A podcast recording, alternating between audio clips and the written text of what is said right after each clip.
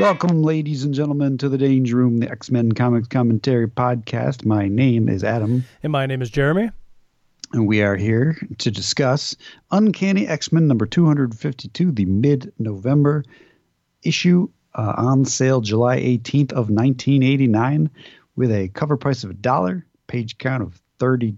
No, that's not right. It's 22 pages. Why does that say 32 pages? That's wrong, Internet.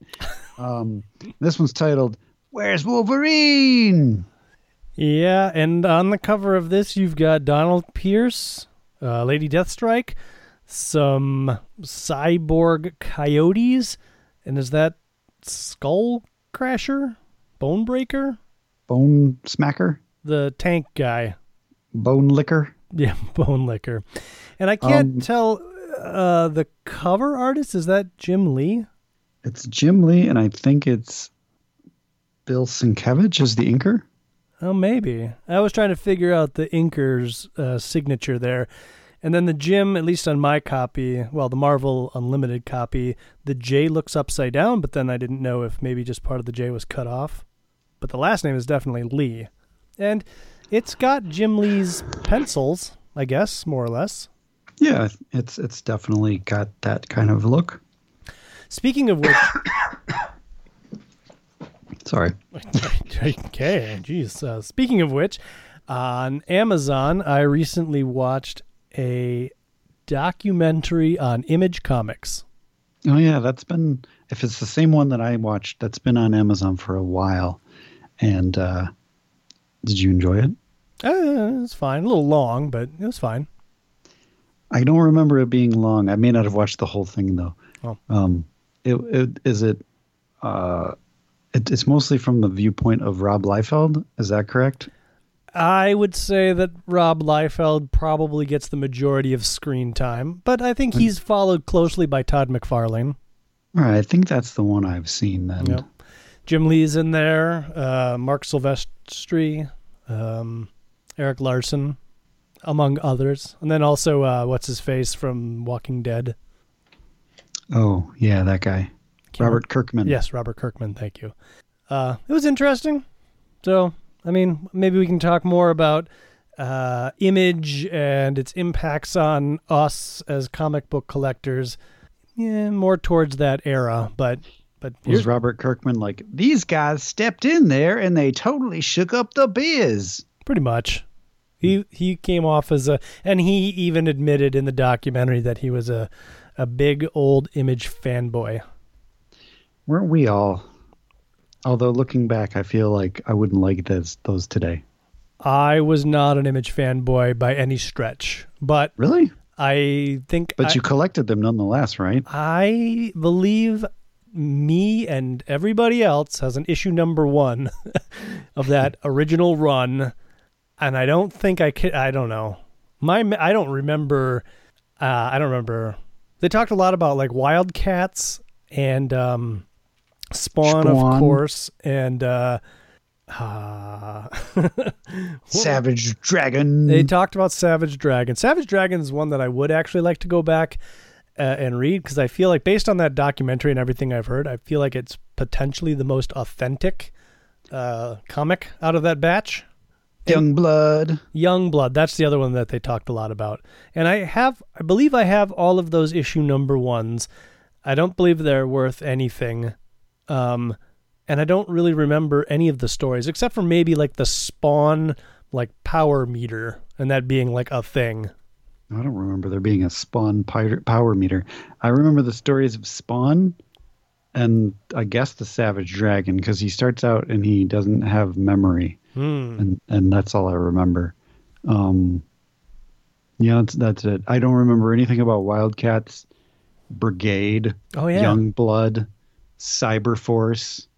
I Uh, don't know why all of these titles are in my head. This could be valuable space, but I'm using them up for the titles of Image comic books. It's- What a sore disappointment. Wasn't there a Marc Silvestri book called like Talisman? I don't know. He did Cyber Force, Okay. but he may have done more than one. He probably did do more than one. There was Shadowhawk, Hmm. Maybe Jim that's Valentino, yeah. um, Death Blow, another one by Jim Lee. Yeah, now, now you're stretching my memory. So I had a lot of those issue number ones, and then I don't believe I picked up issue twos for any of them. The Max Wasn't the Max a Dark Horse comic? No, it was. It, it may Oh. have ended up being a Dark Horse comic, but it started out as an Image comic. That's Sam Kieth, right? Yeah, I bet you that's good. that one is good, and I think I actually that's the only one that I've read all of them of, and I enjoyed it all the way through. Sure. It gets it gets weird in not a good way sometimes, but mostly it's weird in a good way. Yeah. So one day maybe I'll check out Savage Dragon and the Max, but the rest of them, meh. Anyways, uh, X Men number 252, it's an okay cover. I'd buy the t shirt, but, you know, only if it was on The- sale. The best part of it is Bone Breaker's mouth. Yeah, he's he's very excited about something. He's doing like a classic video game. Yeah, he's got his mouth wide open. And then we open it up and we find out that this is not penciled by Jim Lee. It is penciled ah, in this first spread. Ah. It's Rick Leonardi with guest inker Kent Williams, Glynis Oliver is the colorist, Tom Orzechowski is the letterer, Bob Harras is the editor, and Tom DeFalco is the overlord. The issue actually says a Stan Lee presentation starring the last of the Uncanny X Men.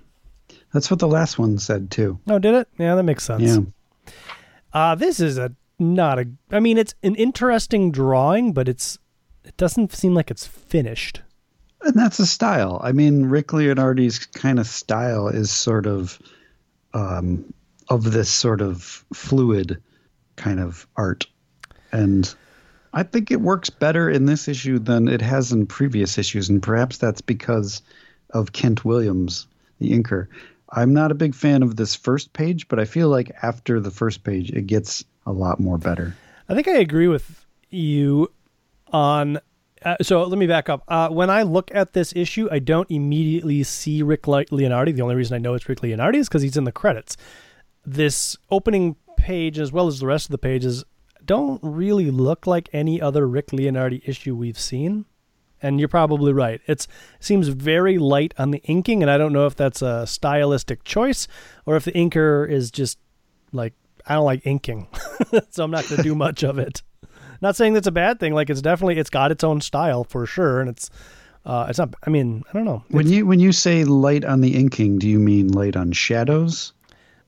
Uh, or it, patches or uh, cross hatching or what what do you mean when you say light on the inking It just because it's it's definitely inked oh it, yeah, uh, it's definitely it's inked. hella inked In some places it is hella inked, and in other places it it it's not. I don't know. Okay. I'm kind of looking ahead, kind of at the. Well, I don't want to spoil anything, but there's some flashbacks that I don't know, just look like pencil drawings. But I guess my point is, is, and I'm not complaining. It's it's a it's a style, it's a choice. It's not definitely not aping or mirroring anybody else's uh, work, and for that I you know can give it full credit. Um, but it you know the it doesn't look like other Rick Leonardi work. I guess how do I, I don't know.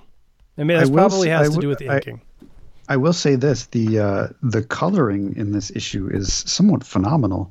Like I don't I don't always notice colors, but in this issue, there's a a, a vibrancy that doesn't. There's a lot of different colors. I mean, it's like a it's a very uh, it's a very large palette, I guess, and I think Rick Leonardi's work maybe works a little better with a larger color palette as well. So I don't know. I'm not an artist, so what do I know? There's a lot of yellow that maybe adds to it, makes things pop out. There's a lot of yellow. There's a lot of purples. There's some oranges. There's some greens. There's some blues later on.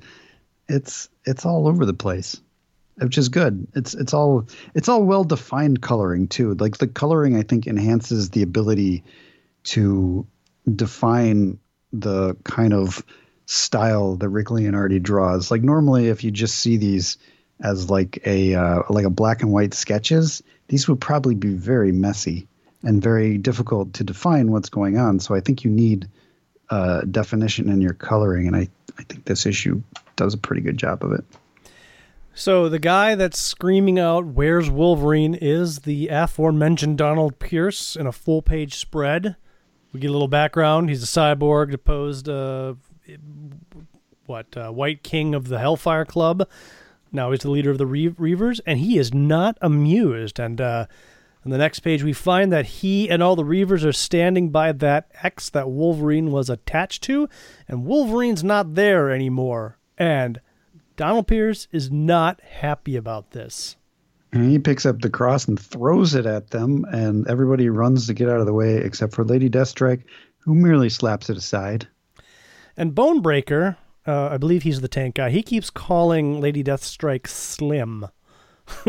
and so as the X um, he- heads towards the Reavers and all the Reavers dodge, he's like, Slim wants a suicide. Good riddance. Okay, that makes more sense because initially I thought Pierce was slim. Nope. Yeah. Okay. Yeah. Yeah. Yeah. There's a weird panel in the on the bottom left hand uh, corner, I guess, where Pierce's arm is an extendo arm. I was not aware of that as a power of his. I guess he's a cyborg, so you know he can do whatever he wants. But I don't think we've seen that before, and I don't think we'll see it again. I don't honestly know. But yes, he's definitely got a Mr. Fantastic bionic Inspector Gadget arm here. And he uses it to grab Lady Deathstrike, picks her up, says, uh, I like your courage and spirit. And he gives her a big old kiss because, as we've established, that's what he does. He We're gives gonna- people kisses. Oops. Uh, we're going to talk about the kissing after the issue. He's a regular kiss-a-thoner. He likes Kiss. kissing. Uh, Lady Deathstrike, I don't know. Doesn't seem like she cares too much for the kissing afterwards. She kind of just, I don't know. I don't know if he's pulling her head backward, but he's like, "You guys, go get Wolverine, comb the town." So the thing that I don't like about this is I don't really quite understand what their deal is. Like, um, I get, I get what Donald Pierce is doing, but I don't know if Lady Deathstrike, she, she doesn't, she just seems to be a prop. Like she doesn't, I can't tell if she likes it, if she doesn't like it. I don't know. So it's very one-sided, which is very confusing. Well, I, I, I agree with that. I think she's kind of playing possum here because on the next page, uh, Pierce is holding her up, kind of supporting her weight. She looks like she's kind of given into this whole thing. And uh, Donald Pierce makes some idle threats like, I built you guys, I can destroy you guys. Uh, but you, you, Yuriko, you're different. Where did you come from? What were you made of? And she kind of passively, you know, he's holding her up by her shoulders, her head's kind of rolled back, says, I made a deal with the devil. Pierce is like, but I'm the devil. And that's when she kind of snaps out of it, or probably just stops playing possum, right, to get the jump on him, gives him a big smooch, and then flips him over and crashes him to the ground. So I don't, she's not defenseless. Um, No, certainly not. And that's why I guess I guess I don't really understand yet, or I don't in this issue understand what her end game is with this. Oh, sure, sure. I, well, I think her end game, and we don't find out in this issue, but I think her ultimate end game is just to get uh, revenge on Wolverine, and this is maybe an ends uh, to a, So mean, she- a means to an end, rather. So she just puts up with whatever. I don't know. It's also kind of a I, I, just would like I would like some some uh, detail into that. I want to know what she's thinking. I want to give her a thought balloon or have her say something or anything. It just it's this this isn't enough for me. I think that uh, this is just a Claremontism, right? How many times have we seen Storm kiss Wolverine or and I don't mind that, but I, I always I always know how both parties feel about it, which makes it more interesting. This is just I don't know. This is just confusing to me. It is. Anyways, uh, yeah, so she's like, uh, um, then Pierce, as a woman and a machine as a warrior, you will find, possibly to your sorrow, that I always give better than I get. Now, I love Lady Deathstrike. She's like one of my favorite Wolverine villains. Mm-hmm. So I, I don't know. I just feel like maybe Chris Claremont doesn't really know her yet, Oh, that could be. and she's just he's just not really painting her with a full brush. So, anyways, uh, the Reavers, they're looking for Wolverine. Um, the scanners say that nobody's around, but we get a reminder that Wolverine's invisible to scanners. Whose refrigerator is this? They go upstairs and then they open a refrigerator, or maybe somebody goes upstairs uh, and they say, fruit juice and mineral water, not a beer to be found. Bimbo don't know how to treat her body decent.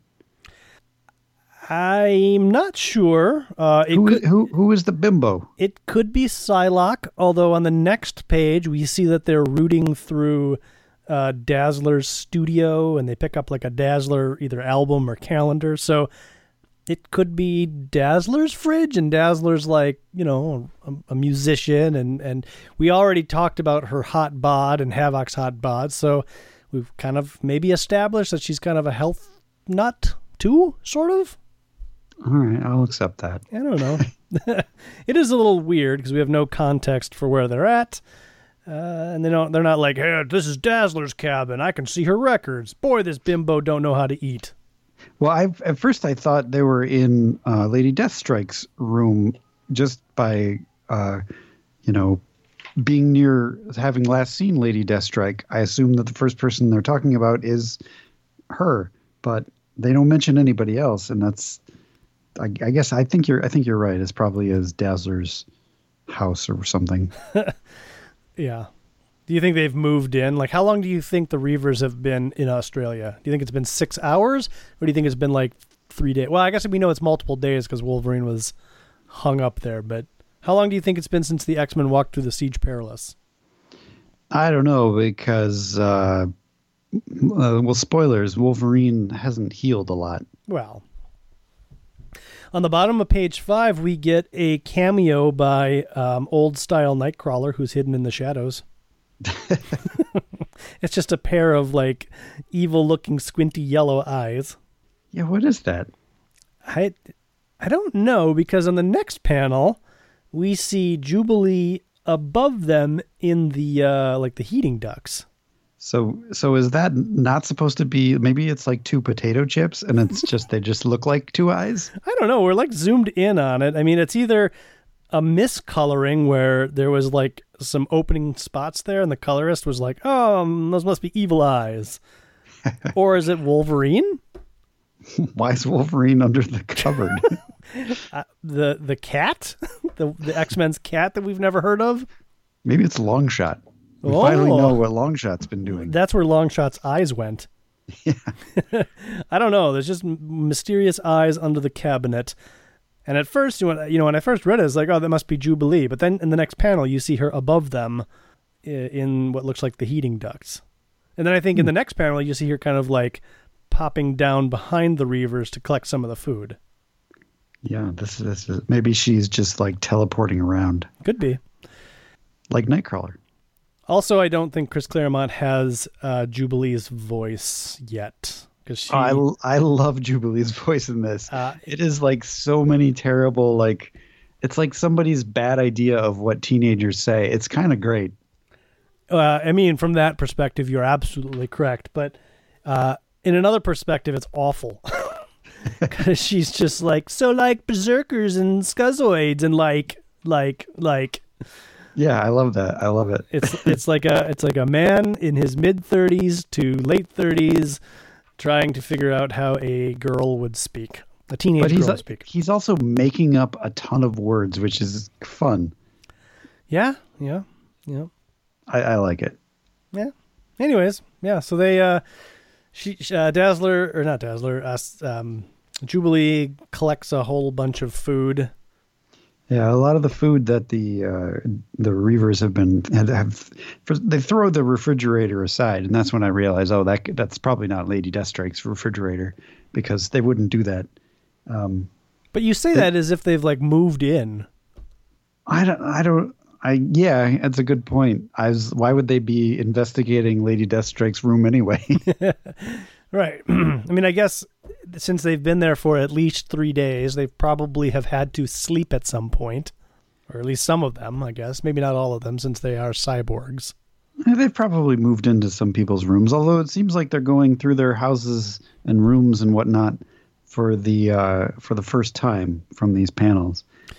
Earlier, uh, one of the Reavers, I think it's Macon or Reese, he says, house scans clean, which means that they're using electronic devices to scan for presences, presences, presences, and they're not detecting Jubilee. And I don't know why. Uh, because they're as as as we'll find out with the dogs, Their scanners are very specific. Oh, that's right. You're right. That's stupid. It is kind of stupid. But you're right. Okay, I forgot about that. Anyways, um, somebody makes an alien reference.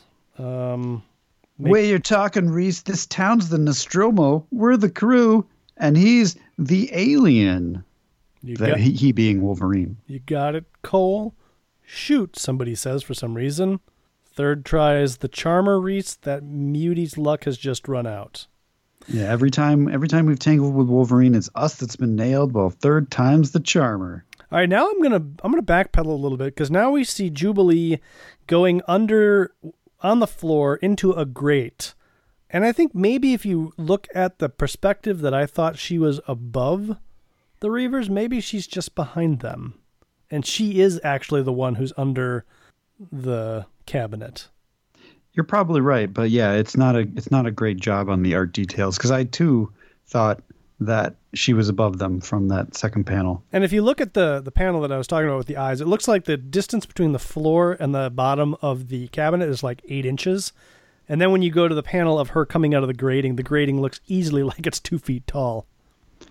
So she moves around. She doesn't ever get above the the, the floor. She's just moving around on the floor. You're right. Yep, I think that's what's happening here. Uh, and then she she gets into like the duct work, uh, and she becomes Newt. Major League Lumpoids think they're so cool. Probably the luckiest moment of their days when they find their feet to put on their shoes, you know. I feel like she would talk like a Valley girl. Terminator meets Die Hard. Bruce Willis, eat your heart out. She, she knows a lot of movies. This is this is not your uh, Spider-Man who's like, remember that really old movie? I think uh think she would be more like let's see if I can do this. Only what's their beef with the X-Men anyway? Why'd they want to hurt Wolverine so bad? And like what'll they do to me if they catch me helping? I like it. I, think we should go with that. I think she's like your Frank Zappa um Valley girl. okay. Yeah. Uh Pierce. he's the boss's bad guy. Oh my gosh, he's stopping. that's that's beat on Wolvie the worst. Did he hear me? Am I deep enough in shadow? Can't move. Don't dare. He should have see. If only Oh. if only we could get our voices like teenage. I, I don't think I could do like the kitty with all of that. It's uh, that would be No. yeah that'd be uh Can difficult. you believe it? So she she basically thinks to herself, "Go away, go away, don't let him notice." Oh, there he goes. and she makes fun of herself for it. What a baby. Wastoid wuss face. West Side wuss face. This keeps up. Bad guys won't have to kill me. I'll like die of embarrassment instead. Hey, it worked. So maybe I'm not Sigourney Weaver, so sue me. He walked away. I was so scared. I hate that. I hate it. I feel like Jubilee would be too cool to know who Sigourney Weaver is. yeah, yeah. No, that's, that's what I'm saying. It's Yeah. like she wouldn't know any of these movies. Yeah, like uh, well, so Alien was 1979, I think, and Aliens was mid 80s, maybe. I don't, I I don't know, know. 87 maybe. I don't remember, but uh, this this comic came out in 1990. Oh, I guess uh, I guess Ghostbusters 2 is either out or around the corner. And that had it's Ghost- Sigourney Weaver. Oh yeah, okay. Yeah, eh, maybe. I don't know if I don't know if Ghostbusters 2 did well with the teenage audience though. I don't either. I, I went to see it. Oh, I'm yeah, I'm pretty positive I did too. And you know, I was just watching a little bit of it the other day. I don't think it's as bad as people remember it. It's pretty bad. Is it? I, I saw it for the first time in years, maybe maybe two years ago, and I remembered it being so much better than it was. I was just like, "This is not what I thought it was gonna be." The thing that the biggest unexplained thing to me is why uh, Annie Potts's hair is the way it is, and why she is like a completely different character in this movie than she was in the first Ghostbusters. because they wanted to set her up with what's his face. Louis Tully, Rick Moranis. Yeah, Yeah. but I, I don't think you needed to like give her a bob and like all of a sudden make her childishly dumb to do that. Yeah, I guess not. I mean, uh, yeah, yeah. Uh, they made a lot of weird choices, and and that's that's just one of them. Yeah, I think that was the only weird choice I didn't care for. I didn't mind. uh you know, the I think the baby carriage like flies through the air at some point, and then they, I didn't. Yeah, it was kind of goofy, but I didn't mind that. It's ghostly. I'm gonna have to watch that again. I mean, I think I like all of the parts with the Ghostbusters, and then all the other parts are kind of like, yeah, let's get to the Ghostbusters. Anyhow. What about uh, what's the guy? The uh, Viggo Morton? No, not Viggo Mortensen. No, Vigo. Not Viggo Vigor. Mortensen. The uh, the the the servant guy, the guy who plays the new Louis Tully. Yeah, yeah. Um, he's a guy. He's an actor. Yeah. I can't remember. Like, they're all actors, of course, but he's definitely true. He's been in a lot of movies, but I can't. But what was his character's name? Oh, I can't remember. In the, I don't remember either. I, I can't. Yeah. Pay you. I like bunk the man down in my house in my very own bed, and he go, turns and he. This is hard to do, I and think, he turns it. He turns it into a Mondo Garbago stinkhole. Garbaggio probably. A Mondo Garbaggio stinkhole. I think the servant guy was one of the lawyers on Ally McBeal, the main stuffy lawyer. The servant guy. Yeah. I've never seen an episode of Ally McBeal. Well, unfortunately, I have. Anyways, yeah. Isn't isn't Calista Flockhart married to Harrison Ford? Is that know. still a thing? I don't know. I thought they got married, and they they might still be married. I don't know. I could be making this all up. So I don't know what she's griping about. Um, he is laying on the bed, so I don't know if he was rooting around or if he just th- smells bad? I think he just smells bad. Okay. Okay. Like uh, maybe he's he's farting a lot. That's my healing factor. That's a side effect. just makes me gassy. That's oh boy, new, that's another one. That's an unknown side effect of Wolverine's uh, healing factor. Is he just he he farts a lot? Wolverine, are you healing again? No. Why? it's not me. It's Fuzzy Elf. Yeah, you smelt it, you dealt it, not me. uh, so Jubilee walks towards him and is like, "Hey, it's like, it's like, are you awake then? Looking my way, Mister." But then turns into Carol Danvers. Uh, we do learn that Jubilee, uh, her parents taught her a little bit about some medicine stuff. Yeah, so she's able to sort of take care of Wolverine. Yeah, and I don't know why Smart move. Parental's popping me into scouting. I don't know why that's in parentheses. Like if it, she's she's it's an aside. She's talking to herself. It's almost like it should be in a uh, thought bubble or something. Uh, this is a, a comics notation that is foreign to me. Like normally, if it's a foreign language, right, it would be the the greater than less than symbol surrounding the text, and if you're thinking it, it would be in a thought balloon. This is parentheses around two sentences, which I think this is this is something that will never be used again, but I, I think it denotes talking out loud to yourself. But that's what comic book characters do. Like, but he's still bleeding. What do I like do if he doesn't like stop? None yeah, of but usually, usually when they're doing it, there's nobody else in the room, yeah. and and you know they're talking to you. Like Spider Man talks to himself all the time. Yeah, but but but but, but that what she just says there, he's still bleeding. What do I do if it doesn't stop? she's not asking Wolverine. She's talking to herself there. None of that's in parentheses. Well, she's talking to us. I don't know. I'm just trying to make this work. All right, fine. I guess since it's an aside, it uh, never happens again. Yeah. All right. So Carol Danvers, she's like, um, "You're an ornery cuss. You make enemies. You don't fool around." Wolverine's having visions again. Yep. Julie's like, "What's going on? Jason Ways, you're hot with fever." Guys, feel it stinky. Gotta replace these bandages and pure stinky. Clean the mess. I'd try for a hospital, but the upstairs is like jam crammed with apples. Ultimax bad news hmm. bears, you know, total toadstools. That that right there, those two balloons are probably the most like outlandish. It's great. Total toadstools. Because remember when kids used to say total toadstools? The upstairs is like jam crammed with the Oppos. Ultimax Bad News Bars. Ultimax Bad News Bears. That's great. Don't you? It's re- great. That was a sequel to the Bad News Bears, wasn't it? Ultimax brand new bad, bad news bears. Yep. Yeah. Anyway, so she's bandaging him up, and uh, then Wolverine starts seeing Nick Fury. See, Jubilee, she walks her own path. She doesn't use the popular slang of the day. She makes up her own stuff. Mm, that's that's uh, intriguing, endearing, if if uh, if I may say so. And she has a weird uh, understanding of popular culture that it seems like an older man might have. Sure.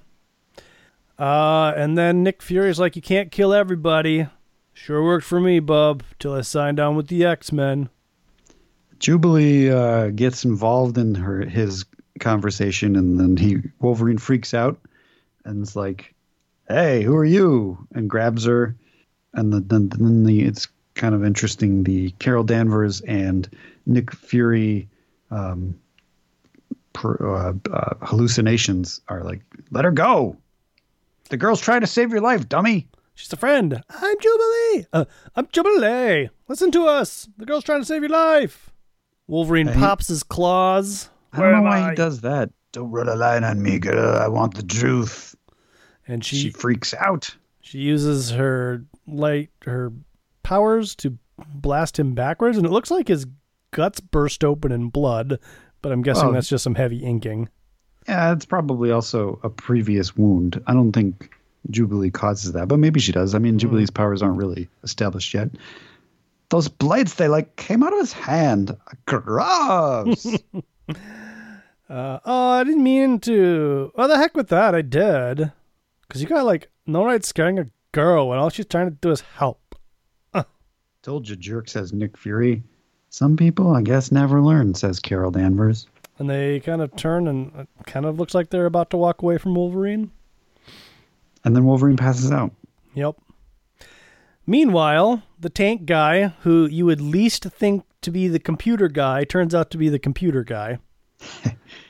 Yeah, he's tough to draw, so they want to leave him stationary. And I can't tell if he's got like thinking man's glasses on or if they're shades. I think they're shades because they look they look like shades in the next couple of panels. In the second, in the first panel, they look like you know reading glasses. In the second panel, they look definitely like shades. And in the third panel, they could go either way. Maybe they're prescription glasses with the shades put in on them. But they're they're like, oh man, the computer's adapting as if it's alive. There's a whole bunch of new things here. Yeah, I didn't really get what this was about. I guess the idea is the uh, the the the city underneath the city is different than when the Reavers were here. Yeah, and and they also I feel like it's light references to all of the smashing that Madeline and Havoc have done to the computer. Does this ever go anywhere? I don't think I, so. I, I feel like Chris Claremont is building up to Australia being them living in a sentient city, and I feel like that never happens, or this never gets resolved. But I guess we'll find out. There's a, another thing that I want to maybe ask you about, or we can put a pin in. But as far as I know, like once we leave Australia in the next, I don't know, issue or two, like that's Mm-hmm. it. We're done with Australia. Yeah, that's what I think. But I don't know. It's possible that in 50 more issues, they're like, oh man, I forgot my shoes in Australia. We well, you know, once once Chris Claremont leaves the book, it's it's anybody could come back to Australia to like open up this story. Sure, sure. It's just- just a little, little hanging little nugget. Yeah. Meanwhile, uh, Pretty Boy is in Wolverine's room, and he's got that sword. He's got the Yoshida sword that Mariko gave to Wolverine. It's the honorable sword that Wolverine was hanging on to because he's he's the honor guard for the for for the Yoshida clan. So what this means is that the X-Men, after Fall of the Mutants, went through the Siege Perilous, were dropped off in Australia, and at some point made a trek back to the mansion to get some stuff, which is fine. Yeah, you know, gateway. But I would have loved to have seen that issue of them like sneaking around behind the New Mutants' back. and the New Mutants are like, "What? Did you hear that? I, I thought I heard something." They must have also done it in such a way where like it had to be before Inferno. Inferno because Yeah. they destroy the whole thing. Or so do you do you think the New Mutants at some point went into Wolverine's room and was like, "Where'd everything go?" maybe after the Inferno mansion collapsed, off panel they were just digging through the rubble, and Wolverine's like, "Oh, my sword!" It's a good thing we came back for this. Yeah. Anyways, uh, Pretty Boy tries to enthrall Lady Deathstrike with his little filament tendril things that come out of his eyes. Relax, lovey. Enjoy once these filaments burn, burrow into your brain and rewrite your psychic software. And she says, No! Do not mistake me, wretch, for one of your toys. This is the honor sword of Clan Yashida. Among the finest of its kind ever forged, none may wield it but the lord of the clan or its champion. So I'm going to hold on to that. Yep. She takes it. Uh, she also stabs the picture of Mariko. Well, he stabs the picture onto her sword. True, true. And that, then ha- has a stupid line where he's like, Who needs a stupid sword when there are ladies to conquer? And then he goes out, Where are all the ladies at? it's like, what, what is he talking about? What ladies? I don't know. I get it. He's pretty boy. He likes, you know, using his filaments to take on the ladies. But in in in this context, what is he talking about? I, uh, Who are the ladies? He's gonna go find and subjugate Mariko in some issue gonna, we never he's gonna see. go into he's gonna go into town later. I'm gonna go find some ladies. Anyways, back at the computer terminal, uh, Bone Breaker, Skullbuster, whatever his name is, he's like, "We got problems." Turns out I'm not as good as, as computers as I thought. He he says, "I don't know what any of this means. I'm I'm really above my head here, Pierce." I can't find any of the X Men or Jubilee who we don't know about yet. There's a whole new network, uh, Mr. Pierce, written in a language I don't speak.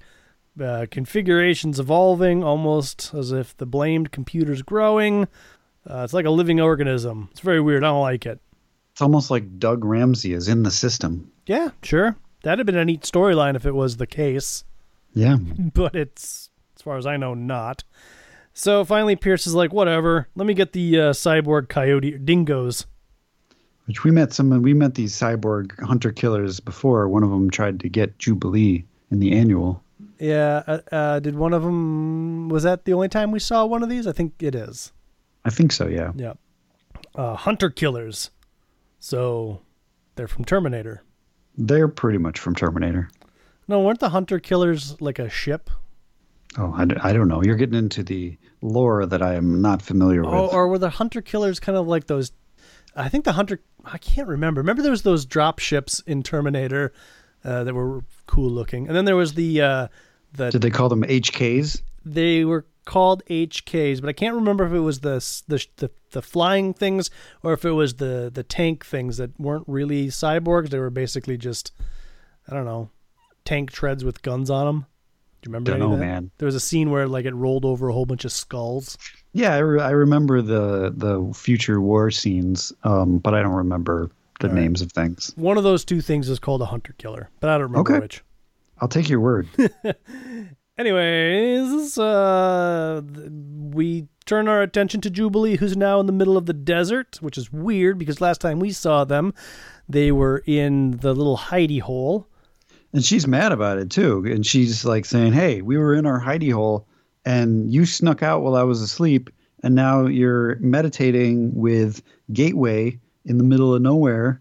What's going on? What's the deal, man? Nobody will talk to me.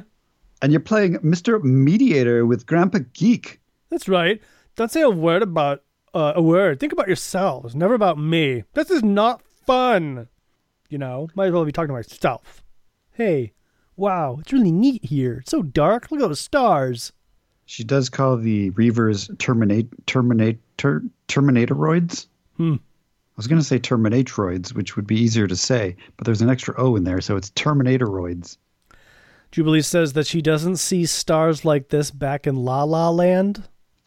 Back in LA, I'm assuming. is that is that what the kids call L.A. La La Land? Maybe I don't know. Uh, I don't know. I have no idea. I, I I think that's been around forever. They it just won an Oscar. I did not see the movie. I did see the movie, and it was okay. Okay, is that the one that fake won the Oscar or won the Oscar? That was the one that real won the Oscar. Ah, okay. I think. Okay. I don't know. Maybe I'm wrong. Okay. It definitely won an Oscar. Yeah. Whether or not it was the Oscar, I couldn't tell you. So the fire kind of bursts up. I, I guess you're right because she does say too much smog. So maybe uh, my little Midwestern brain has just never heard of L.A. referred to as La La Land, and everybody listening to the podcast is like, "Duh, Big Apple." La La Land. Get your coast straight. I think that goes way back to like the early days of Hollywood. Good. When But- all the singing and dancing was happening. I shouldn't talk like I know stuff. No, you should. it's usually my job, but I'd like you to do it from here on out. uh, so then she says, uh, Where's Mr. Gateway? He's out of the picture. It's just you and me. Oh, Um, actually, the heck- Wolverine says that. He's out of the picture. It's just you and me, kid.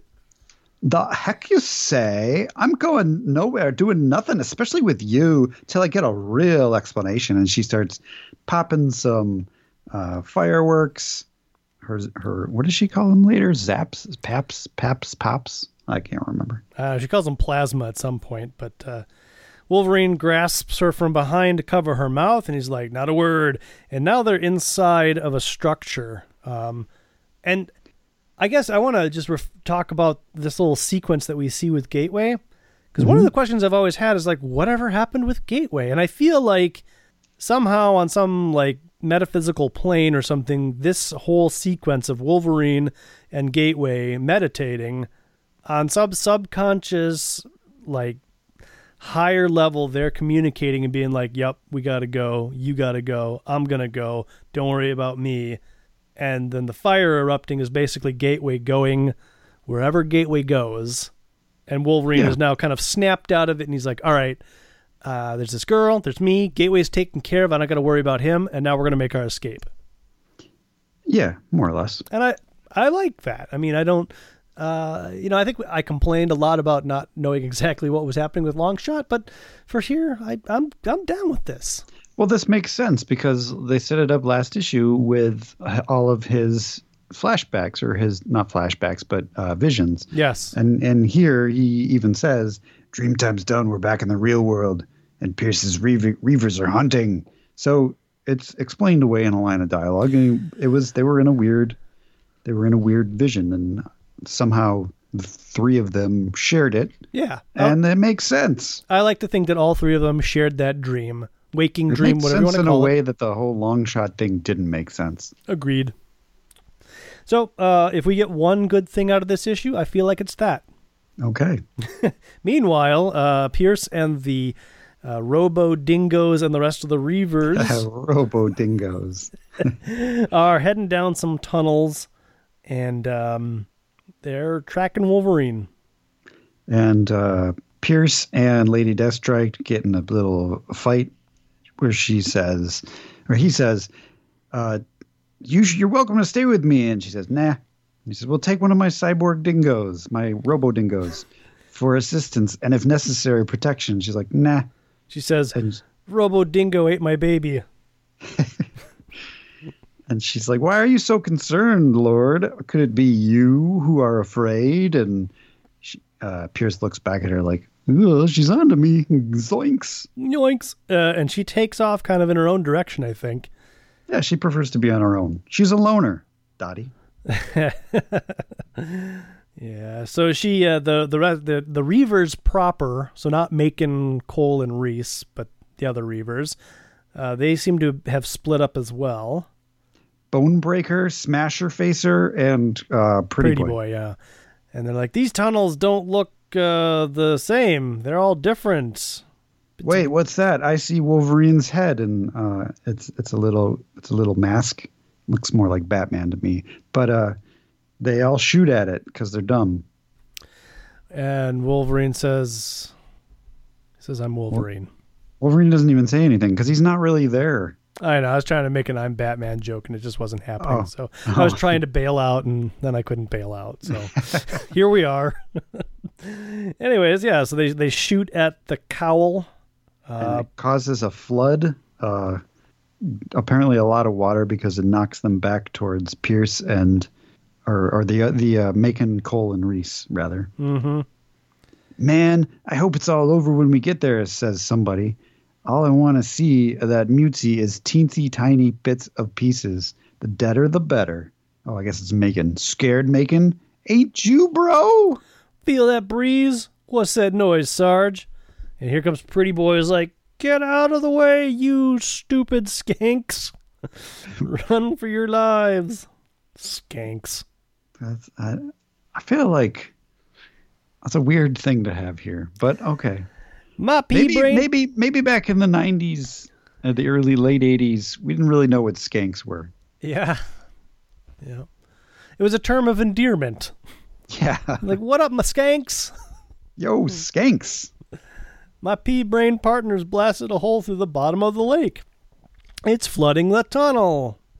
Oh no! And so the water comes rushing towards them with Bone Breaker and Skull Crusher.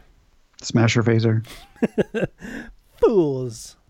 Have they forgotten Uh, it is the wounded foe that's the most dangerous, says uh, Lady Deathstrike? So she is. She's she's basically found Jubilee's house or Jubilee's like hidey hole. She's tracking. She sees some garbage, uh, which leads her to Jubilee's hidey hole, and then she sees Wolverine blood all over the ground, some open cans of food, and she's like, "Well, this is where I will leave the Yashida blade uh, until Wolverine returns to claim it upon my death, or I do upon his." Dun dun dun. I guess the idea here is now she's the only one that knows where this sword is. If Wolverine wants it, she has to get her into like a position where she's about to die, at which point she would reveal the location. And this is where I'm wondering, Adam, do do we ever get this sword back, or is this it? I we gotta get this sword back. You would It's important. you would sure think so. I know there's another sword eventually, the Muramasa blade, but I don't know if this sword ever comes black, back. Uh, I have a question. Does Wolverine's blood heal? And if it heals, does it just heal into another Wolverine? Yeah, that's a good question. We've It's had like- this question before. Like, if you cut a hand off of Wolverine, does the hand grow a new Wolverine? Or does it just grow another hand and it's now able to move? Yeah, I don't know, I Adam. I don't know. I don't know how that makes any sense, but I can picture it. I think that would be an amazing uh, miniseries of somebody experimenting on Wolverine by removing pieces of him somehow with the adamantium and growing new Wolverines. Or all his after all his adventures, all the Wolverine parts come back to find him. Maybe that's how we can explain that Wolverine is on the Avengers in the X Men in his own miniseries, or his own series. Oh, because at the there's multiple. Wolverines. I, yeah, that's a great idea. Yeah. Uh, or he's p- part of a set of triplets. and none of the triplets know about the other triplets. They all assume that they're the real Wolverine. Wolverine Bros. Yeah. And anytime Wolverine, like Avengers Wolverine returns to the mansion, they're all like, Wolverine, remember that mission we just had? He's like, Yeah, uh, totally. Why does this always happen? Why are people always asking me about things I don't remember? That was a really good time. Fill me in on some things. I'm a little sketchy. Yeah. Hey, you. That's me, your new pal. We just met the last issue. Yeah. Hi, Dave Verstron. yeah, close enough. I love Wolverine. Anyways, the the cyber dingoes attack Wolverine. And he destroys them. He he gets then- a couple bites, but yeah, he he mostly takes care of them. And uh, then he's facing off with Pierce, and he's like, "Hey, you're you're you're you're a coward. You gonna you gonna be man enough to take me on yourself? Come on. Why hesitate? I can barely stand. Makes this a fair fight." And it's all a ruse because standing behind Wolverine, or actually behind Pierce, is Jubilee, who lets loose with her plasma. Eat plasma, dirtbag. Uh, he's buried under the wall. Do you think I killed him? Nice idea. Wouldn't count on it. You're bleeding a gun. Gross.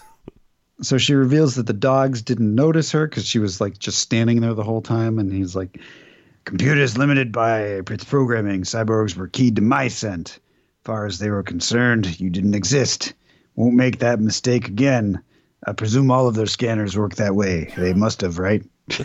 So yeah, I I I they don't explicitly say it, but sure, Cole, Macon, and Reese's scanning gear was only dialed into Wolverine, even though oh yeah they, they were so certain that only wolverine was there and even though it makes no sense that that would be the case that's these that's how these guys are Yep. Can you make it on your own? I can try. What the heck? I've got nothing better to do. But you gotta do something about this macho attitude. I mean, it's like so lame. Next issue Storm Warnings. Storm warnings. So there you go. X Men number 252. Can we give Baby Storm this voice too? Ah, nah. She she has to be like super innocent. W- wait a minute. What do you mean, Baby Storm? Storm's dead. Oh yeah, yeah, yeah. The next issue is just all about that weird storm in Cairo, Illinois. Oh, okay. That's okay. connected somehow to the Marvel universe, Somehow, but has nothing to do with Storm, the character. Baby Baby Storm dead. is the new Baby Yoda. Aww. do you know Build a Bear has a Build a Baby Yeah. Yoda? Yeah, we have a Build a Bear here in Buffalo, and they are they have announced that they are getting their Build a Baby Yoda. Oh man, give me, give me all that Baby Yoda. I love Baby Yoda. Did you know that uh, all of the Baby Yoda merchandise is going to be late because of the coronavirus? Yeah, it's okay. So- It'll it'll make it. Well, it's all being made in China, so you'll want to wait about 14 days before the after the package arrives before actually opening it or enjoying it. I don't think that's is that true? I don't know. I heard something about the virus living on surfaces for up to 14 days, but who knows? Maybe that's just all part of the um, um, hype. Yeah, there's a lot of hype. Um, I filled up my basement with toilet paper and aspirin. Oh, you're one of those people? Yeah, I have 270 bottles of water. Oh, Jesus. I have uh, nine weeks of prescription medication. What else do I have? Oh, I bought a generator, and I I have a lot of gallons of gas. It's all in my basement. It'll be fine there, right? I hope you're joking. Uh, what else do I have? Uh, all the canned food. I I bought all the canned food. Went to Costco, just cleared them all out. Backed up a straight truck and said, "Load it up." Ah, peaches. I don't care. Give me it all. Canned peaches. Yeah, we're gonna go in the basement and just not come out for three months. Then who will be laughing? this is a good question. Me, I say. No, I, I'm. I don't have any. I'm, And I'm gonna constantly update you in the podcast. Yeah, it's it's all right. everything's fine. no, it's not, Adam. I'm I'm recording from the basement because I can't come up, but I have lots of toilet paper. I sleep with it. It's really not that bad. No, no, it is. I just saw the news. I think the thing that makes it all worse is that uh, all the cruises, all the news about the cruises. All the news is about the cruises. That cannot be good marketing for them. No, not not at all. I mean, who's taking a cruise after this? I mean, I guess in two weeks after like the whole thing clears over, it'll be back to business as usual. But in the Well, meantime, not, not not to make light of the whole situation, but like the cruise. Somebody somebody I read an article somewhere that the, somebody said the cruises are a good uh, idea of like how deadly this virus is because it's like a closed environment sure. and a lot of people like a lot the the percentage of people that are dying in the world are uh, a lot less when you compare it to the uh, the cruises like the, the the the the percentage of people that are dying on the cruises are much smaller in the closed environment so that just kind of makes it seem like the virus is uh, less deadly than we have been led to believe Yeah. Well, I mean, while I'm i not guess I, I guess we'll find out while I'm not like a survivalist with all the toilet paper I talked about earlier, um, I'm definitely never going on a cruise. But I was kind of of that mindset before all this happened. this just kind of solidified it. I feel like you hear a lot of news stories about people getting like explosive diarrhea from food poisoning on most cruises. i've been on two cruises and i've never gotten sick I don't believe you, Adam. But maybe if that third cruise was the trick. Carnival's paying you to say that, aren't they? Um, I, I was one of the probably one of the I'd, I one of them was probably Carnival, but I, I don't. They both weren't. No. Okay. I wish Carnival was paying me. Carnival, if you want to pay me, because I know you're listening to our podcast, I will say whatever you want. I'll keep my story sh- uh, quiet. oh, anyways, um, just kidding, everybody. Everything's fine. Don't hoard toilet paper and take a cruise. Yes, don't hoard toilet paper or take a cruise. But wash your hands. Definitely wash your hands. That's You should be doing that anyway. that's just good advice. You know, it makes me think like the uh like you go to a store now and all of the hand sanitizer is gone. Were people just not sanitizing their hands before? I don't know. I mean, I don't know. Does that just mean that people are like horribly unclean? I think people are just overreacting with the hand sanitizer. I mean, I I am a person who will do hand sanitizer. Like if I see it, like if I'm at a meeting at work and there's hand sanitizer on the table, I'll be like, "Yeah, that's a good idea. I'll grab some hand sanitizer." But other than that, I just I just wash my hands when I go to the bathroom and after I eat. just just wash my hands. Yeah. So I'm not a like a I don't know. You don't have to be crazy about it. You should just do it though. Yeah, yeah. Anyways, Yeah. there you go. This is this is Danger Room, the topical podcast.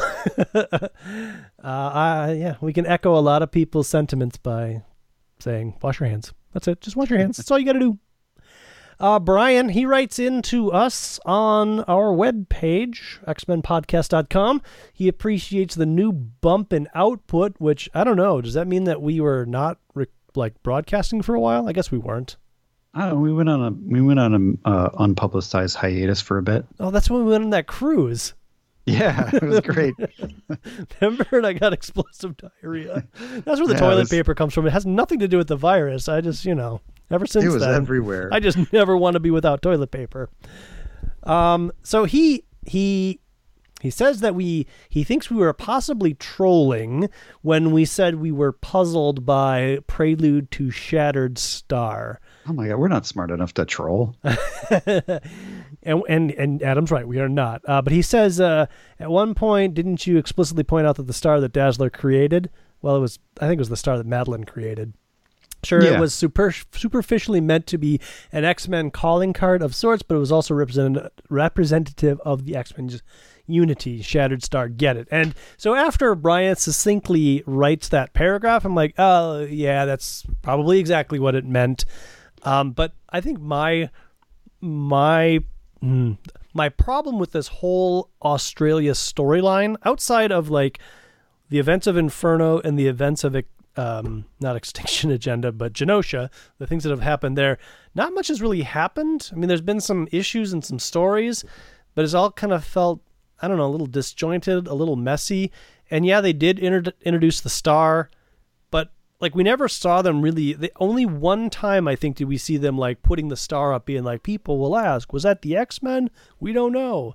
And wasn't that in an annual or like a classic X Men issue or something? I don't remember. Annual sounds more correct than a classic issue. But my point is is like it was a thing, but it wasn't like a thing. It wasn't like, you know, Spider-Man and his little belt buckle uh Spider-Man face thing that he used to do, Mm-hmm. right? Like that was a thing or the bat symbol. That's a thing. The star, I feel like they were trying to write in as a thing and just every now and again they're like, "Oh, Remember that thing Madeline drew? Madeline's gone. That's sad. or here we're at the table, and here's that star. You know, cross a couple people off. So I think Brian's a lot smarter than us for piecing all that together. But I don't Yeah, think we're. seems seems like a thoughtful guy. But I don't think we're like dumb for not putting those pieces together because I just don't feel like it was that that like I don't know in your face. I think we were more confused about why it was part one of the prelude Yeah. to Shattered Star than anything. Right. And we didn't actually have like an issue called Shattered Star. I don't remember. Well, we did have a Shattered Star, but it was prelude to part one of the Shattered Star, but we never got. I don't know. We were missing a part two or something like that. I actually think that this is prelude to Shatterstar, the Rob Liefeld creation Ah, yes, yes. from X Force. the one that many years later Peter David would make into a gay person, and Rob Liefeld would get mad about. Oh, I didn't know that that was a thing. Yeah, well, I- and I, and I don't think you know Rob Liefeld is mad about him being gay so much as like when I made him, he wasn't gay. Grr. Yeah. He goes on to say on Donald Pierce's unsolicited and aggressive kiss of Lady Deathstrike, uh, he's a villain, dominating, intimidating, uh, fictional or fictional archetype. I get the sense that him getting me too'd would have wouldn't have been much of a deterrence for an unscrupulous behavior, and for the sake of the conflict and juxtaposition in a comic, he kind of has to remain rotten and offensive. Hopefully, our future selves will understand the utility of a character like Pierce and not go into cardiac arrest when we see him depicted as being uncouth towards a female character who also happens to be pretty rotten herself. And I agree with that. Uh, I I also think uh, we grew up on these, so it, um, it, was a different time. I don't want to use that excuse, but I feel like a 14 year old to read these types of issues now would be uh, maybe I don't want to say aghast, but maybe surprised. It's it's it's less to do with the events as they happen as how they are portrayed. It's not it's not well written. I think is the main problem. Is like it just comes out of nowhere and doesn't seem to add anything to the story other than to be sort of uh, a grossness thing. And it doesn't even like really like, oh, he's a villain because he goes around kissing women. It that's like, uh, I don't know. It's it's not. It's not. It doesn't really hit hit the hammer on the head. It also seems a little out of character because Lady Deathstrike, uh, she's not helpless, and I feel like I don't know. As I explained, this this very issue is like part of my problem with the whole thing is that I don't know what's going on in Lady Deathstrike's head that would make it more compelling to me. Yeah, because I feel like there's two ways that it could go. Like they are lovers, or they're mutually enjoying each other's company while they're on the hunt for Wolverine. That's fine. That's one one case, uh, and then the other case is what is the other case? I don't know what the other case is. It, it, it, there, there's probably hundreds of cases, but it doesn't matter because we don't get any cases, and that's the problem. Is that there's no story. It's just a thing that happens, and I don't think that's a good way. Like if you have to use a villain doing like totally evil things to make him a villain, a villain, that's just poor writing. And I think I guess where I was going was there's that case which I get and is not made clear in this issue, and then the other thing that I feel Lady Deathstrike's character would do is she would as he's going in for that kiss, if she's not into it, she would be strong, powerful, and like knock him to the ground, knock him away, uh, turn that kiss around into some sort of a domineering effect on him, and be like, "Remember your place, Donald." We're here to find Wolverine.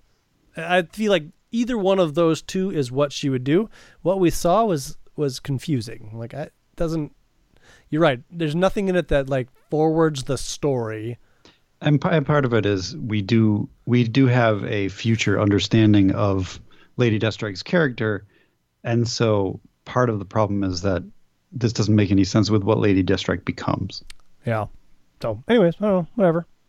It was a different time. Lastly, I thought I remembered Longshot struggled with identity, sanity being hinted at before his departure in 248. Identify uh, identity itself has been and will be a major theme motif during this arc. Uh, etc. But I'm pretty sure it's been a thing with Longshot for a while now. A while now, only exasperated by events in Inferno. Uh, yes, I agree. Uh, I think we first saw it after the X Men landed in Australia. There was that Christmas issue where Longshot found like the the treasure, and the X Men became Santa Claus and returned all of the stuff. And I feel like that was maybe the starting point of his arc. Like, what is my purpose? Maybe this is my purpose.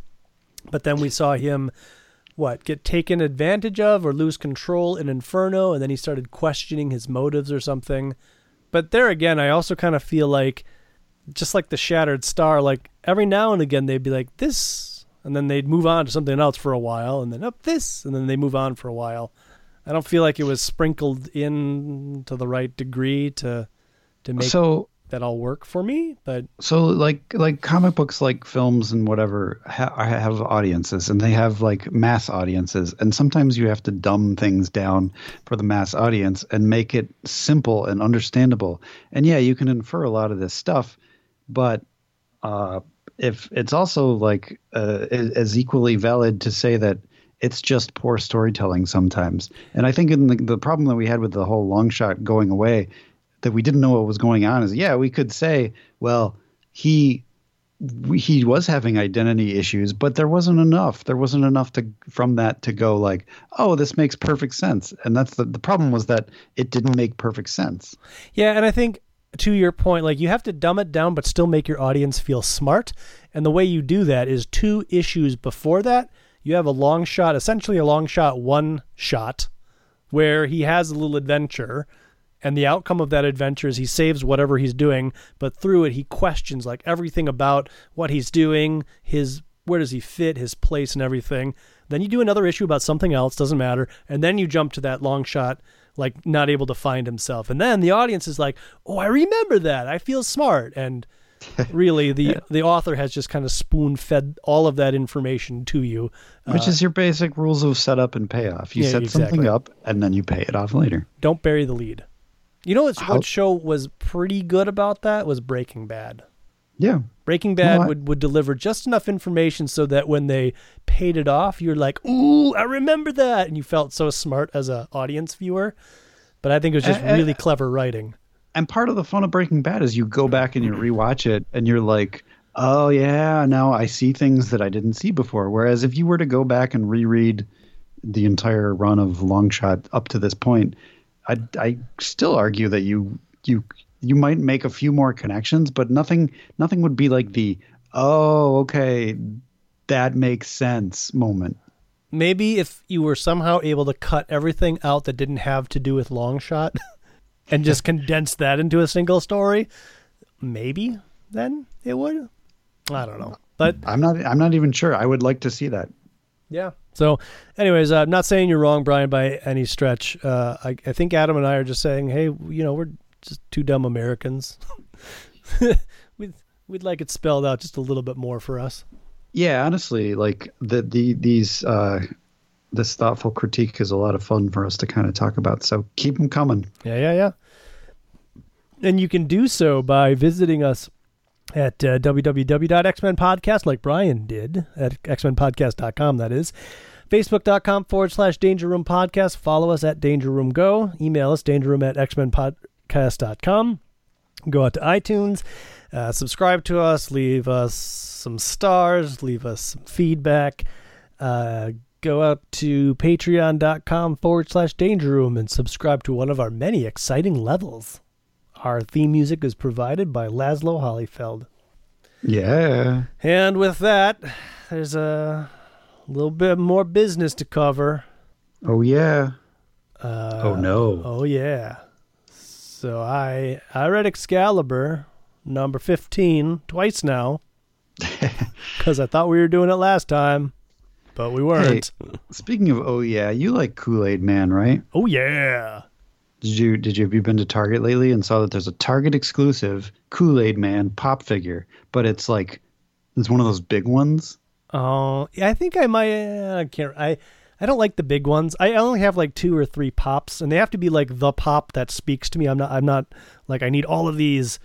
Uh, and I feel like Kool Aid Man would be one of those ones that speaks to me, but it would have to be like normal pop size. See, I like the big ones. I mean, I don't. I don't like them enough to buy them. And uh, unlike you, I only have like a handful of specific pop figures. I have, maybe, I have, maybe, maybe, maybe ten. I have two. I have the original Wolverine outfit pop. Uh, oh, I, I have, have that I have, as well uh, and I have uh, a Fallout Vault Boy pop. But I think if they released a giant sized Galactus pop, I might actually buy that. I don't think I would buy that, but I would buy a Stay Puft Marshmallow Man pop, which probably actually exists and I probably missed it. like giant size or regular size? Because the, the regular size definitely exists. I don't know about the giant size. Yeah, if there was a big one, that would make sense to get. But yeah, I, I was uh, really close to maybe picking up the original costumed X Men, but then I didn't. Yeah, I saw those, and every time I saw them, I was like, this would be neat. But no. Yeah, and they're not inexpensive.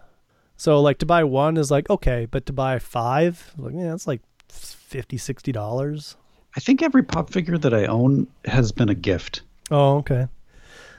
I've purchased my two pops and now you're doing a television show about it called My Two Pops. My Two Pops.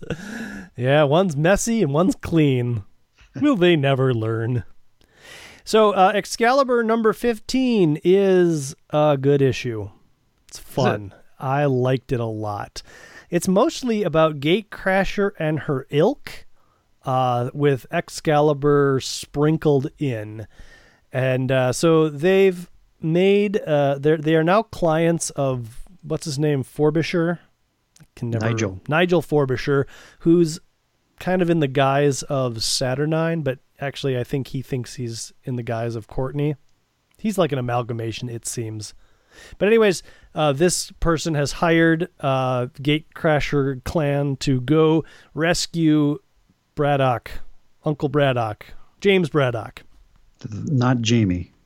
James, Or not, no, Jamie, not Brian. not well, yeah, James. They call him James, but we can call him Jamie Okay. too. He goes by I- either. Okay.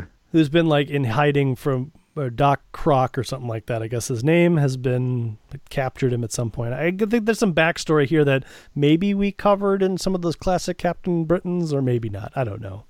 I feel like some of it, yeah, but But- could I don't know. The best part of this, in my opinion, is we keep getting like two page vignettes of Excalibur doing wacky things.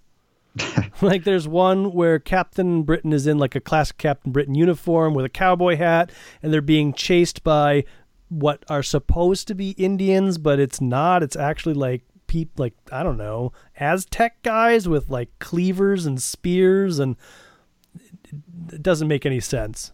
But it's a fun And- panel. And they they speak in like classic London stereotypes, like hardly cricket, old top. Yes. Well, they're still in England. Uh, and each time, so like uh, Nightcrawler, like so, so some story has happened here where Kitty dressed up like a minotaur, um, uh, uh, Megan dressed up like a frog, Nightcrawler is a woman in like a like a dancing costume, and uh, it's very funny. Like whatever story happened here, and they rescued uh, what's his face, the guy's This guy that, yeah, I don't remember his name either. but he's Um, on like a robotic totem pole. I guess uh, a widget is on top of the totem pole, but he's tied to the totem pole and he's in his underwear. So like wackiness ensued. All we're seeing is basically their escape. They make it to the train uh, and they teleport away. It's very funny. Uh, so Gatecrasher makes her way with the with the guys that make their way to uh, Jamie Braddock, and they basically are able to overcome Doc Croc, who's like, "Guys, you don't want to do this. You really shouldn't do this." And they're like, "Well, we got a client. We got to do it anyways." And then we get like another wacky thing of uh, Excalibur, who are basically in like a monster movie, like Dracula's or uh, uh, Frankenstein's monster is there, Bride of Frankenstein or Elvira, one of the two. The trains crash through a castle wall. There's some brains. There's an Igor guy. It's, it's good stuff. Mm-hmm. Kitty's a vampire. Captain Britain's a duck. and then they just cut from that off back to to uh, Africa. Uh, and uh, what what has happened here is Gatecrasher is like, oh, here I am. It's so beautiful. But what's happened is James Braddock has kind of entered her mind and convinced her that she's been captured, that she's a slave, and she's about to like bend her will and start groveling to James Braddock. But then she's like, no, I'm Gatecrasher. And that's when Opal Luna Saturnine shows up and says, like, you gotta release Jamie Braddock. And the whole thing turns out to be a hallucination created by Doc Croc in order to get set or who is this gatecrasher to see how evil Jamie Madrox is. Yeah. So there's a giant crocodile that Gatecrasher jumps on and just starts choking. Uh, and when she comes out of the illusion, Doc Croc's on the gra- ground and realizes he says like you've been deceived. Meanwhile, James Braddock through this whole thing is saying, I feel happy. and then we get like another vignette of um of Excalibur, and this time they're like, Oh man, where are we? And they're like, You're in England. And they're like, All right, who's the president? Ronald Reagan. No, it's Bush. Who's the premier? Gorbachev. Uh, and who are we? You're Excalibur. You've heard of us? Yes. Oh my gosh, I think we're back. And so they're they're back. They're in the right place, the right reality. When somehow accidentally Kitty and uh, Megan and Phoenix change form into each other, Phoenix sees this and she gets all upset and she gets all energized, and that triggers Widget, and then they teleport off again. Yep. Yeah. James Braddock, this is kind of a cool thing where they go through like in his mind, he's just like held together with like all of these different strings. And he's worked out, I think, due to Gatecrasher kind of getting Doc Croc to release his hold, that he can start plucking away at those strings. Uh, and as he does, he's able to kind of walk away, but kind of as a puppet. And he he viciously, brutally murders uh, Body Bag, which is sad because I really liked Body Bag. Well, that Although I could- don't, I think Body Bag they nobody ends up dying by the end of this. Well, this is the other neat thing. So that that's kind of his escape is getting away from these strings, and then they all realize like, oh, Jamie Jamie Braddock's walking off towards the pier, and so we see Body Bag going to him to capture him, but then we see his what he sees, and all he sees, he doesn't actually see Body Bag. He just sees a string that's that is in the shape of Body Bag, and so he just reaches out and grabs some strings and like yanks super hard, which really looks like it either hurts or kills Body Bag. But it's kind of a neat thing. I don't know. It's neatly depicted of like his reality is everything's made out of strings, so he can just like pull at strings and make things happen. But in reality, he's probably done something really terrible to Body Bag. Although by the end of the issue, Body Bag is eating a thing of sushi, so he's okay. Oh, okay. Because I was pretty upset. Oh no, it's actually it looks like sushi, but it's paint. Never mind. So the rest of the Gatecrasher clan, they're all like they're like attack basically, and James Braddock just kind of like moves around, and as he moves around, they just kind of all go flying, and various things happen to him. Uh, Toy Joy Boy, who's basically a big bald baby floating around in a carriage, like he's flying towards him to use his power, and all of a sudden, the levitation ability fails, and he goes falling to the ground, and he goes whack, and it's a very funny little panel of him realizing I can't float. I'm falling. Brack. And then uh yeah, this poor giant guy who I don't know his name is. It's a big guy, he looks like a giant lizard. He walks up and like plucks a string off of him and he something terrible happens to him because even Gatecrasher's like, "Oh my god." Puts her hand towards his mouth like, "I can't believe we just saw what we saw." Uh, and then they go in for the attack. Meanwhile, Excalibur lands in like some post-apocalyptic Earth where the Captain Britain of this reality is actually Megan. And they're all like, "Oh man, this is horrible. You should come back with us and help us." And she's like, "No, I'm here. I'm the Captain Britain of this area. There's probably some people around here that live." So they wave goodbye. So James Braddock is kind of living in his own reality. We also find out that he he's like, "This is amazing. If I could do these things while I was awake, that would be so cool." So he just thinks he's dreaming. And I also think that maybe he's not seeing in strings anymore because of uh, an interaction he had with um, Scatterbrain. Kind of scrambled her brain uh, and made him whole, sort of. And that's when he can start talking. Up until here, up until this point, he's just been saying, "I'm happy, I feel happy," and now he's like, "What a charge! Ooh, and what odd people I find running around England. Too bad this isn't real." Um, Guess we'll find out soon. Nigel Forbusher is like, "Hey man, it's good to see you. I got a car waiting. You want to go somewhere with me?" And he's like, "Yeah, uh, cool, man. Let's totally do that." And so they they take off to go somewhere. Meanwhile, Gatecrasher and uh, her ilk are Mm. back on their dock that they arranged um, to lease or something from the local constabulary. And uh, I don't know what most of these people's names are, but there's this little dude who's got a red jacket. He comes out, or a red, maybe he maybe just got red skin. He comes out in a bath towel and he's holding up a little robotic alligator, which must be Doc Croc. I guess so. And it's weird. They're also watching Roseanne, and you're right. Every, Bo- every everybody's back to life, so that's good. Body Bag is eating paint. Yes, which I thought was at first he was he was using chopsticks and eating like some ramen or something, but uh, no, no. And then uh, the final panel is elsewhere. One final time, we see the train that they've been traveling on. It's full of graffiti. There's like a tree or something growing out of it, and Megan and um, Captain Britain are laying in the ground, half buried in the sand. And the and the little guy too. Oh, uh. Wi- Widget. Widget, yeah. He's like ripped into pieces. So yeah, that that that was a fun issue. Up until now, I would have told you that I don't like Gatecrasher and those people, but I'm kind of starting to dig them. So continuing on with Excalibur, Marvel Comics presents number 36 was the Phoenix portion of the story where Phoenix fights Dark Phoenix and um, and then Tweety Bird. Oh, And uh, yeah, that's pretty much it. uh, Kitty and Megan and Nightcrawler rescue her by uh, using the uh, Sylvester cat that had previously attacked Kitty. It's interesting. Mhm. Uh, uh, you know, it's good. Good art. The same. I think there's only one or two of these left. Wolverine number 15 was a fun issue. Uh, basically, this is the issue where everyone's like, hey, Wolverine, we've known you've been Wolverine for like the last two weeks. And Yeah, that's Wol- great. And Wolverine's like, what? You knew? Yeah. Uh, Lindsay told me. Yeah, and uh, it's revealed that uh, he at first he's like somebody would have said something to me if they knew, and and uh, Jessica Drew's like no way. And somebody with closeted temper wants to believe he's fooling people. Well, no one wants to be the one to say, "Hey, Wolfie, what's with the stupid eye patch?"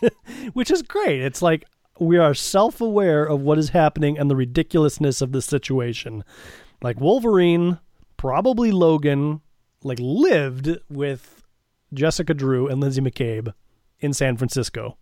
Mhm. So how would they not know that he is Wolverine? Uh, he's so- he's so distinctive. So so the the uh, the not a lot happens in this issue, but yeah, the the main thing is that Wolverine is back. Uh, Patch is is sort of put to rest, although he does appear later in the issue. But like he's fine being back to being Wolverine at this point. And I wonder if this just has to do with like, okay, we've moved on from Australia in the X Men. So they're like, all right, well, let's just make everything kind of line up with that. Because it effectively is the same month these two issues are occurring. Yeah, I don't know how this chronologically takes place. If this is before or after the issues that we're in now. Oh, uh, yeah. does, doesn't doesn't really matter though. Sure, they're certainly not simultaneously. And it probably, you're right, it probably doesn't matter. It's probably before or after, and it probably just doesn't matter. We find out a little bit more of the Gehenna Stone and how it's making, Wolverine figures out it's making people crazy. Yeah, so the people that see it uh, need to have it, and they will do anything to have it. It's kind of like the One Ring. Yeah, Mm-hmm. I like, like that. That was uh, Lord of the Lord of the Rings, right? A coworker of mine told me this uh, today. He said, uh, "My wife and I watched all three Lord of the Rings movies over the weekend," and I said, "I'm sorry, Like like back to back. I I guess so." Like that just sounds like you watched nine hours of walking. and then I was like, "Did you watch the extended cuts?" And they're like, "He's like, no." I'm like, well, then did you really watch Lord of the Rings? I, I, aren't those extended cuts like five hours long? I'm probably exaggerating. I have no idea.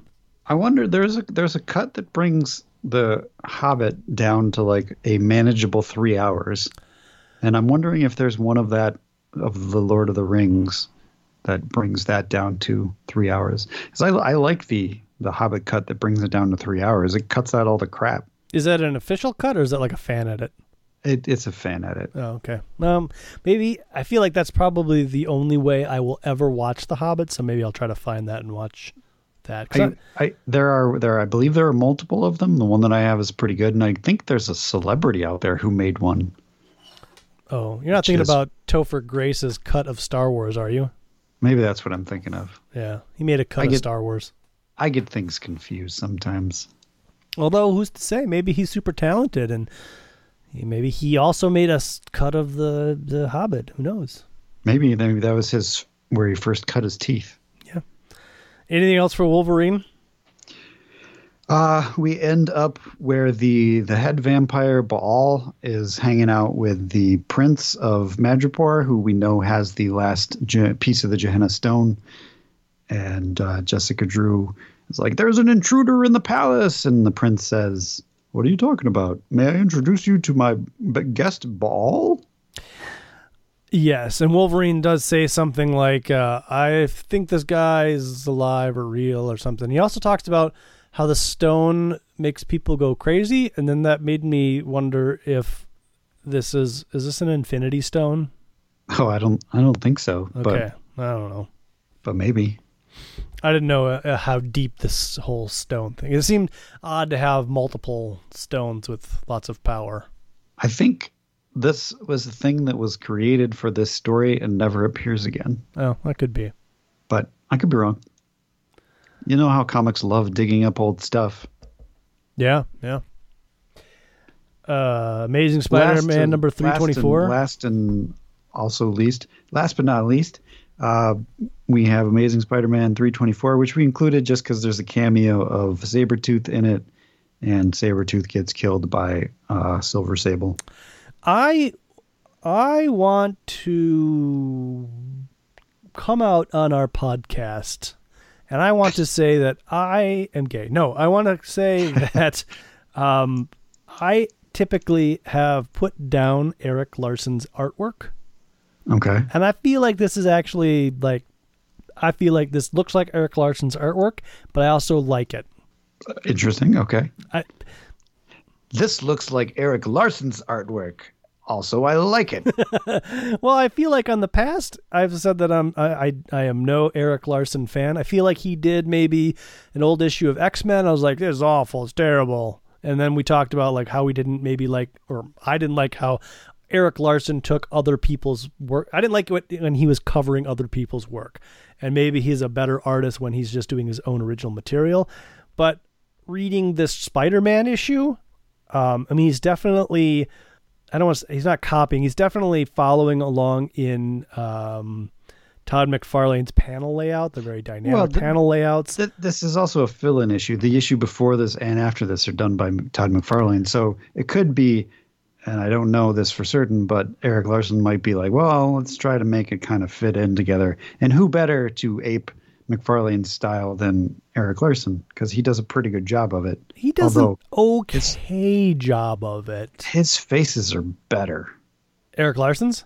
Yes. I don't disagree, to be honest. Like one of the things I like about Todd McFarlane's faces is there's usually a lot of detail included. But if it's not like Peter Parker or Mary Jane, it's usually kind of dis- uh, distorted, disfigured even when when it's Mary Jane, it's distorted because he draws women with bizarrely large eyes, and they're they're just weirdly mis. It's not even like an anime style thing where it's kind of interesting. It's just it looks wrong. He, when you see a Todd McFarlane face, you know you're looking at a Todd McFarlane face. He's got his style, and I don't know. I think his inker because I think he has a pretty standard inker. Uh, I feel like between him and his inker, they do a really good job. I think by now McFarlane is inking himself. I think you're right. Actually, as I'm looking at the credits to the previous issue, so um, yeah, when when he had his own Spider-Man series, uh, I I recall I can't tell you what any of the stories were, but I can tell you that I liked his drawings of Spider-Man, his drawings of Mary Jane, uh, but all of his like ancillary like there was a news reporter that I feel like was featured a lot in a lot of issues. uh, bizarre faces. Like lots of lines, lots of maybe like bags or wrinkles or depending on what kind of mood he was trying to uh, convey, but very distinct and very unique to his own. I think he's really good at dynamic panels and poses. Like when you think of kind of action poses, he's pretty good at those. Um, but his his people that aren't superheroes are very lacking. And not just their faces. I think the whole bodies are. I mean, sometimes he goes for a caricature, and that's kind of fun. Yeah. If he draws like a somebody who's short, he'll kind of style it as as kind of comically short, and that's entertaining. But I don't know. I've been going back and reading all of the Amazing Spider-Man issues with McFarlane, and it's not as good as I remember it. They're I'll all, just say that. Yeah, they're all in Marvel Unlimited. So this issue like reminded me like, oh, maybe I want to read these. So I actually went back to the uh, Who's Hobgoblin, which is before McFarlane, but only like a handful of issues before McFarlane. I was like, maybe maybe I'll start here and and watch the evolution of McFarlane. I don't know if I'll stick with it. We'll see. So there you go. That's it. Uh, good, oh, good luck. Whole point was uh, I I don't I I'm I think I like Erik Larsen. I'm gonna go back on all of the hate. I don't remember you hating Erik Larsen. I I, feel like I feel like you really don't like Rick Leonardi. I and That's, don't. that, that's about it. I don't hate anybody, but uh, my least favorite artist is probably Rick Leonardi. Wow. At least of what we've read. Wow. I take it back. I'm my least favorite artist. Rick Leonardi does way better than I could ever hope to.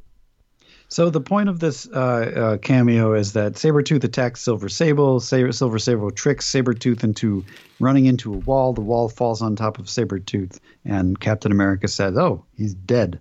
Again, So Sabretooth is dead now. this is the second time a bunch of stuff has fallen on him and we've assumed he's dead. He must have like some sort of reflex. Ah, things are falling on me. I got to stop my pulse. Yeah. All right. Well, I think that's it, Adam. That's it. Until next I agree, time. Jeremy. That is it. Until next time. I'm That's Jeremy. it. Wait, that's No, it. I'm Jeremy. That's it. I'm Adam. I'm Jeremy. And that's it. I'm Adam. Until next time. That's. Bye.